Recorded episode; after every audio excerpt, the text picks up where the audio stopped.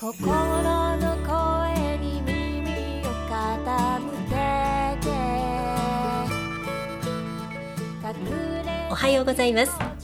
土曜朝じゅうじ、鎌倉 エフエム からお届けする How do you feel? ナビゲーターの小松あかりです。さあろくがつとなりました。みずみずしい季節です。えここ最近は鎌倉の山々がもう日に日に大きくなっているかのように緑が濃くもりもりとしてきました。紫陽花の時期ですしね、鎌倉は連日盛り上がっています。あなたはいかがお過ごしでしょうか。この番組 How do you feel は感情をキーワードにさまざまなゲストをお迎えし、毎日を心豊かに生きるための秘訣を学んでいく、そんなトーク番組です。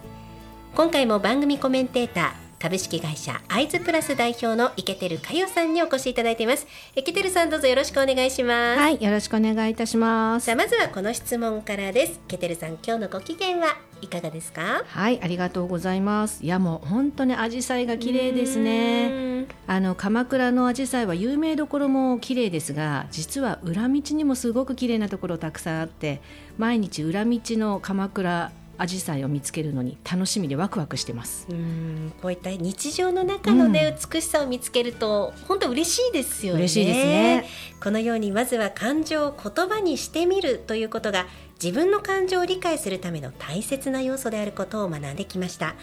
前回はプレゼンテーションクリエイターで書家の前田香里さんをお招きしまして、伝えることと伝わることをテーマにお話しいただきました。今回も素敵なゲストをお呼びしています。人それぞれの感情とどう向き合っていけるのか、今回も学んでいきましょう。まずはここでいっきょくお届けします。ジャミロクワイで セブンデイズ in Sunny Tune。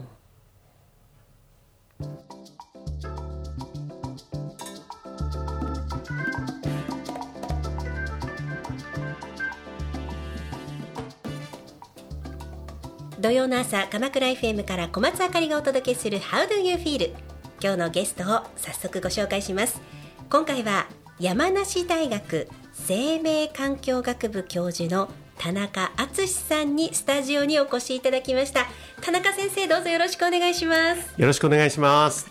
パチパチパチパチパチパチまずは田中さんのプロフィールをご紹介いたします。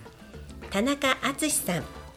横浜国立大学卒業後ジェーティービー に入社、教育旅行やマイスなどの業務を経験。平成じゅうにねんに社内ベンチャーとして ジェーティービー ベネフィットを起業し、取締役に就任。その後本社 ジェーティービー 総合研究所などで事業開発、観光地経営、観光人材育成などに従事し、平成にじゅうはちねん山梨大学地域社会学科観光政策科学特別コースを新設されました。現在は山梨大学生命環境学部教授、日本国際観光学会ワーケーション研究部会部会長、観光庁新たな旅のスタイル検討委員会委員、そして一般社団法人ワーケーションネットワーク湘南の理事など幅広く活動されていらっしゃいます。田中先生、どうぞよろしくお願いいたします。よろしくお願いします。さあ、かよさん、ついに田中先生がいらっしゃいました。ねえ、本当、ね、もう聞きたいことが満載です。はい、あの田中先生は界隈ですとアンディ先生と呼ばれていらっしゃると伺っています、はい、田中先生、これアンディ先生、なぜアンディなんですか。はい、あの私あのさっきご紹介があった会社を作った創業メンバーがふたりとも田中で、うん、あの周りの人がグローバルな企業を目指すぐらい頑張れと、そのためには名前はアンディとかヘンリーと か, かそういう外国人っぽいやつが相性はいいんじゃないかっていうことでえっとつけていただいたのがそのまま定着して、今もアンディって呼ばれてます。そうですか。この相性一つでね、うん、ギュッと人と人の距離って縮まるような気もしますんで、今日はアンディ先生と、はい、アンディ先生でいきましょう、はい、呼ばせていただきたいと思います、はい、よろしいでしょうか、はい、ありがとうございます。よろしくお願いいたします。まずはあのアンディ先生、ワーケーションというところが、まあ、専門分野にあたりますでしょうか。はいはい、改めてなんですけれども、このワーケーション一体どういうものなのか、はい、ご紹介いただけますか。はい、あのワーケーションはワーク、働くっていう言葉と、それからバケーションを合わせた言葉です。で、あんまり海外では使われる言葉じゃなかったんですけど、逆に日本から逆輸出みたいな形で世界でも結構通じる言葉になってきました。今リモートワークがどんどん普通になってきて、仕事を休まなくてもどこかに出かけてですね、そこでリモートワークで仕事をしながら、例えば仕事が終わったらすぐ目の前が海とかですね、うん、まあ、朝からいろんな活動ができるとかですね、まあ、いろんなことでその会社にも行かず家にもいないで、まあ、第三の場所でですね、まあ、仕事とそれからあの自分がやりたいことそういうことをあの一緒にやったりとか、あとはその土地の人たちとですね、まあ、いろんな交流をしたりとか、いろんな楽しみ方をしたりできる新しいワークスタイルであり、かつライフスタイルとしてですね、今すごくあの注目を浴びています。かゆさん、このワーケーションというものに関してですが、あのかゆさんはアイズプラスとしましても、うん、心豊かに働く人をね、増やしていくんだというコンセプトでお仕事されてますよね、はい、このワーケーションについてはどのような捉え方されてますか？はい、もう本当にこれは働き方の選択の一つで、うん、まあ、自分自身を豊かにするために取れるかどうかということだと思うんですよね、うん、で、私も実はもうにじゅう代の頃から、まあ、外資系の企業にいたっていうこともあるんですが、もう先輩とか上司がですね、普通にあのバケーション先から、まあ、普通に仕事のね連絡もするし、仕事をしながらちょっとにじかん子どもたちとこういう遊びに行ってくるわっていう。で、片や日本でこう人事をやっていると、まあ、労務上勤務時間の計算はどうなるんですかみたいなねそういうことをこう周りから言われて、この差は一体どういうふうに捉えたらいいんだろうっていうのは、結構ねにじゅう代の頃私もう目の前の課題だったんですよ。まあ、それがだんだんだんだんね、やっぱり今は大手を振って、まあ、自分がこうしたいからこういう形で、えー、働き方を選択して責任を持ってちゃんと自分の仕事を全うしますよって言える世の中になってきて、私はものすごく開かれた今後可能性のある働き方だなと思ってます。うん、アンディ先生、この広がりの要因って何だと思ってますか？そうですね、やっぱりあのいろいろなものが今こう複合的にできるようになったって感じですね。まず一つはですね、やっぱりそのリモートワークっていうのがないと、なかなかあのどっかに行って仕事をするっていうことができなかったのが、技術的にはできてたんですけれども、やっぱりコロナになって必然的に、うん、まあ、一気にもうそういう導入している企業が、まあ、大企業だとはちわり以上ぐらいになりましたっていう、そのインフラが整ったっていうことですよね。で、ふたつめがやっぱりその働き方改革の文脈の中で、その例えばそのインクルーシブインクルージョンみたいにいろんなものをこうあの受け入れていこうっていう言葉だったりだとか、やっぱりその特に女性の方を中心にですね、まあ、いろんな価値観の中でいろんな多様な働き方をしたいっていうことがすごく多くなってきて、それがもう女性だけの問題じゃなくなってですね、まあ、いろんな人たちがそういうことをするっていうのが、まあ、定着をしてきたと。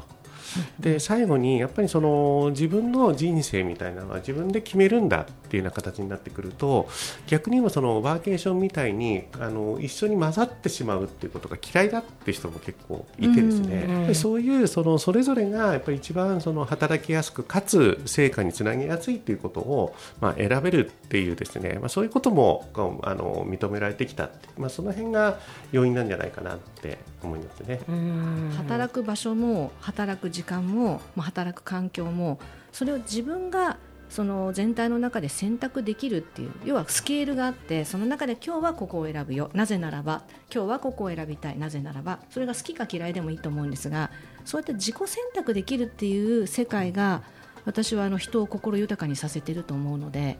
へー、でそれで迷っちゃう人もいっぱいいるんですよ。うん、その選べないので、うん、もう決めてほしいとかっていう方もいるんですが、うん、いや選ぶ楽しさを知ったら、うん、もっと私なんかこういろんなもの開けるなと思ったりしてます。こうやって仕事環境が選べるようになった今、うん、まあ、まさに今こそ心と向き合いたいなというところです。うんうん、後半も引き続き話を深く深く掘り下げていきたいと思います。どうぞ後半もよろしくお願いします。はい、お願いします。よろしくお願いします。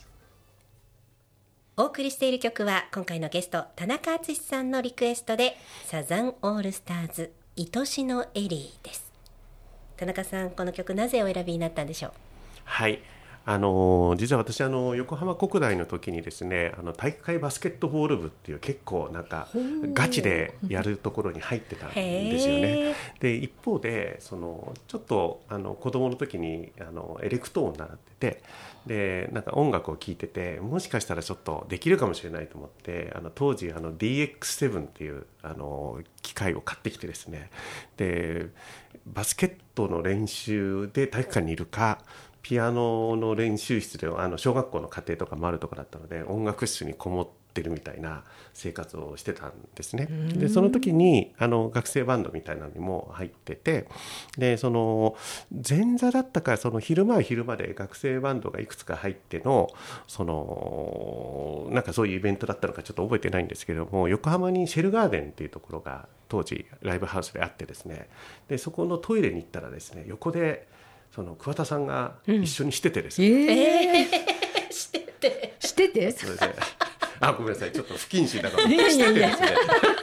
それでお疲れ様ですってのをおって言ってくれた、それがなんか絶対僕は覚えてないんですけど、僕にとってものすごいいい思い出で、で愛しのエリーはやっぱりその頃のあの桑田さんの曲が一番大好きな曲でですね、うんまあ、いろんな思いをこうあの蘇らせてくれてるんで今日選ばせてもらいました。ありがとうございました。素敵な選曲でした。お送りしたのはサザンオールスターズで愛しのエリーでした。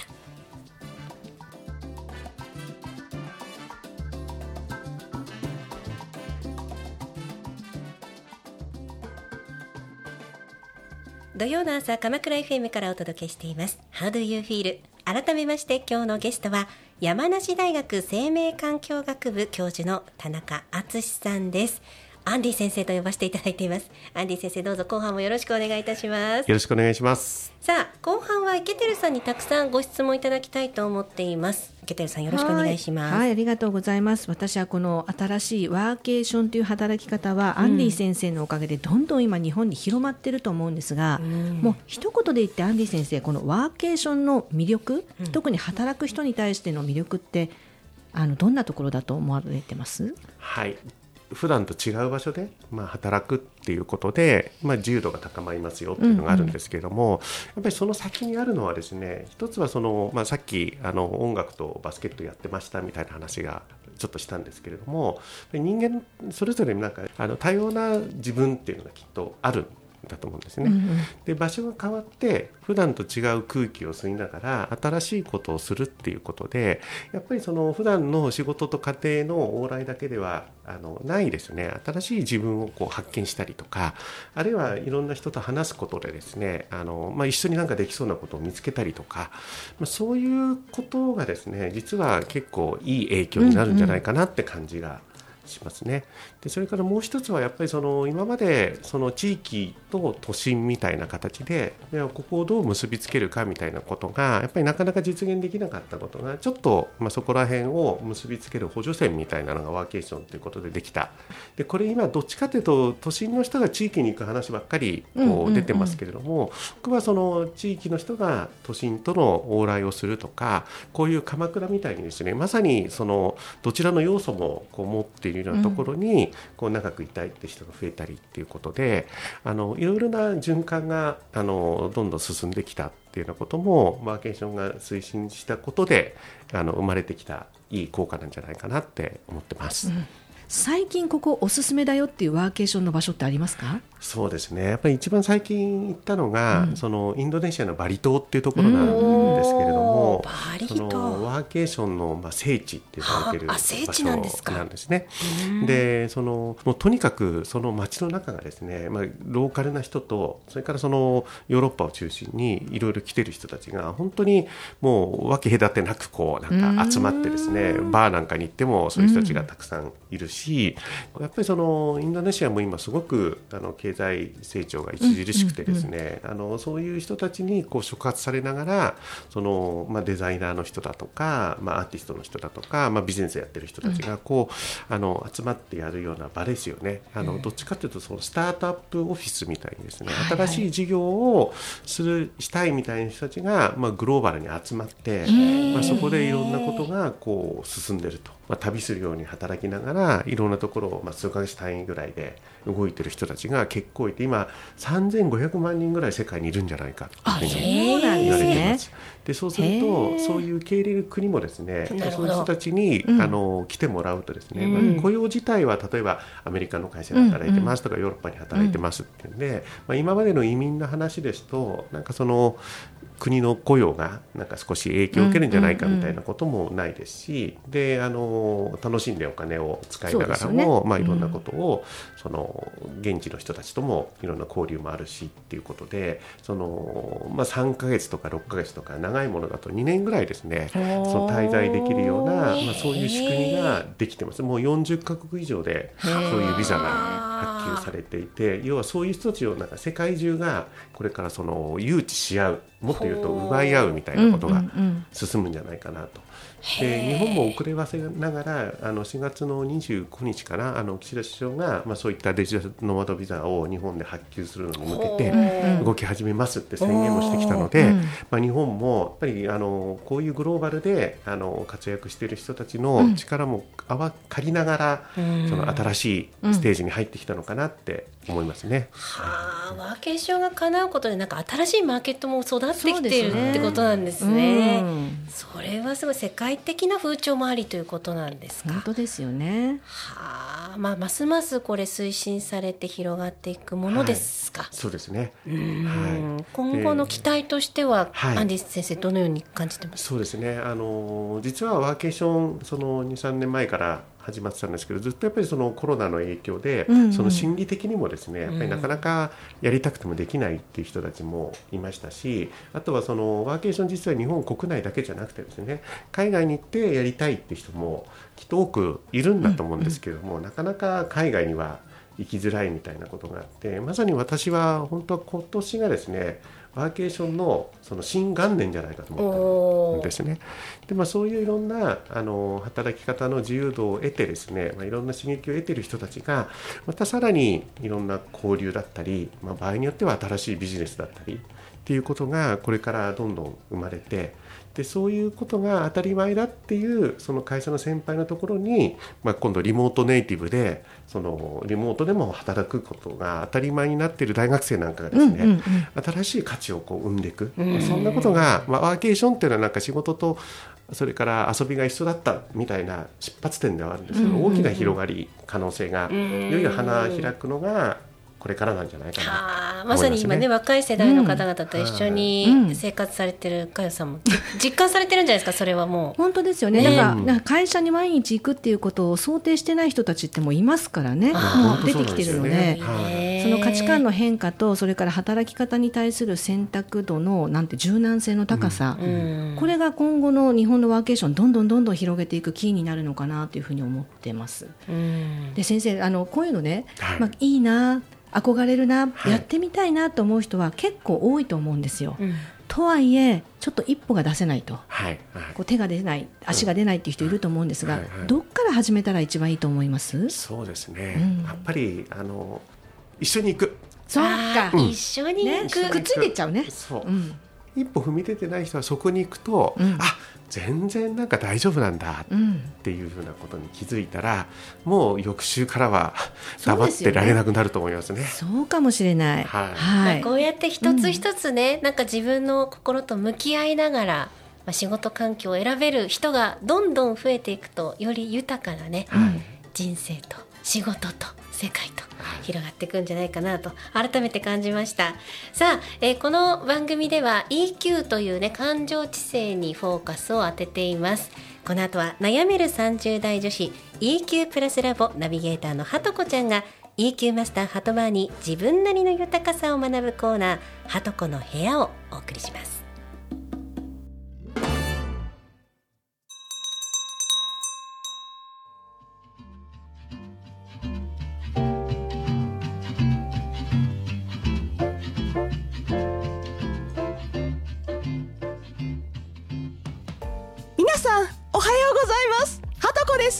How do you feel?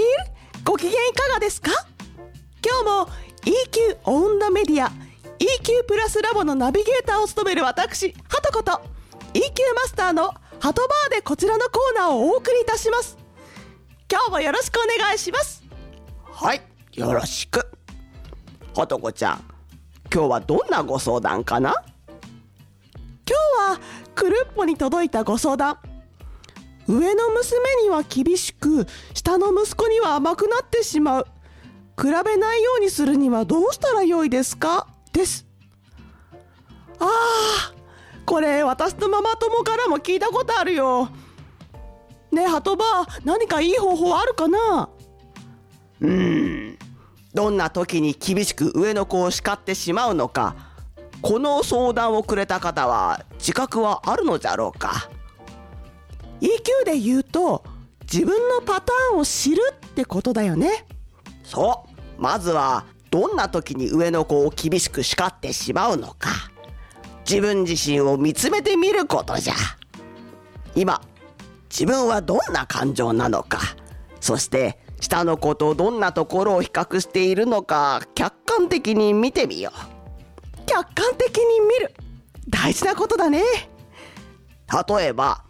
上の子ができて当たり前のことを甘えてやらなかったとする。それに対して自分はイライラしてしまっている。できて当たり前なんだからやってよと怒りを覚え、声を荒げてしまう。でも下の子はまだ小さいから手伝ってあげてしまう。うわあ、想像できる。これは年齢的な比較から、もうお姉ちゃんだからできて当たり前と思ってしまうんじゃろう。それに手伝ってほしいという期待とか、今は忙しいのにと思ってしまったり、状況によっていろいろあるかもしれん。年齢的にお姉ちゃんかもしれないが、本当に当たり前にできることだろうか。もし一度はできていたことなら、できない理由をお姉ちゃんにしっかり聞いてみるのもいいじゃろ。はとこちゃんは子供に、みきちゃんのお母さんはいつも優しいんだよ。お弁当とっても可愛いんだ。私もみきちゃんみたいなお弁当がいいなって言われたら、どんな気持ちがするかな？えー、そりゃあみきちゃんのお母さんと私は違うし、うーん、確かに嫌な気持ちになるかも。そう、結局別の人間なんだから比較しても仕方ない。受け止め方は自分の感情、状況によっても変わってくるじゃろ。兄弟だって同じじゃないだろうか。このご相談をくれた親御さんは頑張っておる。子供への思いが強いから、こうなってほしい、こうしてほしいとつい相手を動かそうとしてしまうんだ。こんな時は一歩引いて、どうして今こんなに怒りが湧き上がってきたのか、自分の感情を見つめてみるといい。そこに解決の糸口があるようにハトバーは思うよ。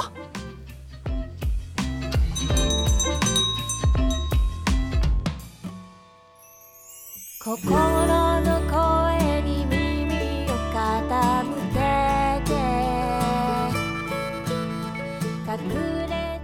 て。さて、土曜朝鎌倉 エフエム からお送りしてきました How do you feel? そろそろエンディングのお時間となりました。アンディ先生、今日いかがでしたでしょうか？いや、とっても楽しかったですね。あの気づいてないパイオニアを演じてたってことが改めてあの今日確認ができてよかったですありがとうございました。さあ、池照さん、最後になりますが、心豊かに生きていくための今日のキーワードお願いします。はい、ありがとうございます。もうパイオニアとおっしゃってたんですが、自分から全部やるんじゃなくて、誰かの観察してみて真似してみるっていうのもありなんですね。うん、そうですね。ね、なんかすごくそれ学びました今日。うん、真似っこしてみる。真似っこしてみる、ね、うん。これならみんなできるんじゃないでしょうか。うんうん、まずはみんなで試してみましょう。さあ、アンディ先生、最後になりますけれども、ぜひリスナーの皆さんへメッセージをお願いします。はい、あの今日はあのワーケーションでどっかに出かけるみたいなお話が多かったと思うんですけども、実は鎌倉はですね、もういろんな日本国内からきっと世界が憧れるワーケーションの聖地でもあります。で、実はあの昨日までですね、鎌倉でウェルビーイングな働き方を実践するいっしゅうかんというですね、まあ、鎌倉ワーケーションウィークというのをやって、まあ、すごく多くの方に参加いただいているという状況になっていると思うんですけども、うん、また今度じゅういちがつはつかからにじゅうよっかあのやる予定ですので、あのぜひあの参加していただくとともに、うん、なんか企業の方なんかもですね、まあ、新しい競争を生む共に作る場としてですね、あのぜひ参加してもらえたら嬉しいなというふうに思います。私もところどころいますのでぜひ見つけたらアンディっていうふうに声をかけてください。まずはアンディ先生の真似っこを ね, ねみんなにしてみましょう、うん、はいはい、ありがとうございました。お願いします。今週のゲストは山梨大学生命環境学部教授田中敦さんでした。田中さんありがとうございました。ありがとうございました。コメンテーターイケてるかいさん、次回もどうぞよろしくお願いします。はい、よろしくお願いいたします。ここまではアイズプラスプレゼンツ How do you feel をお届けしました。また次回お会いしましょう。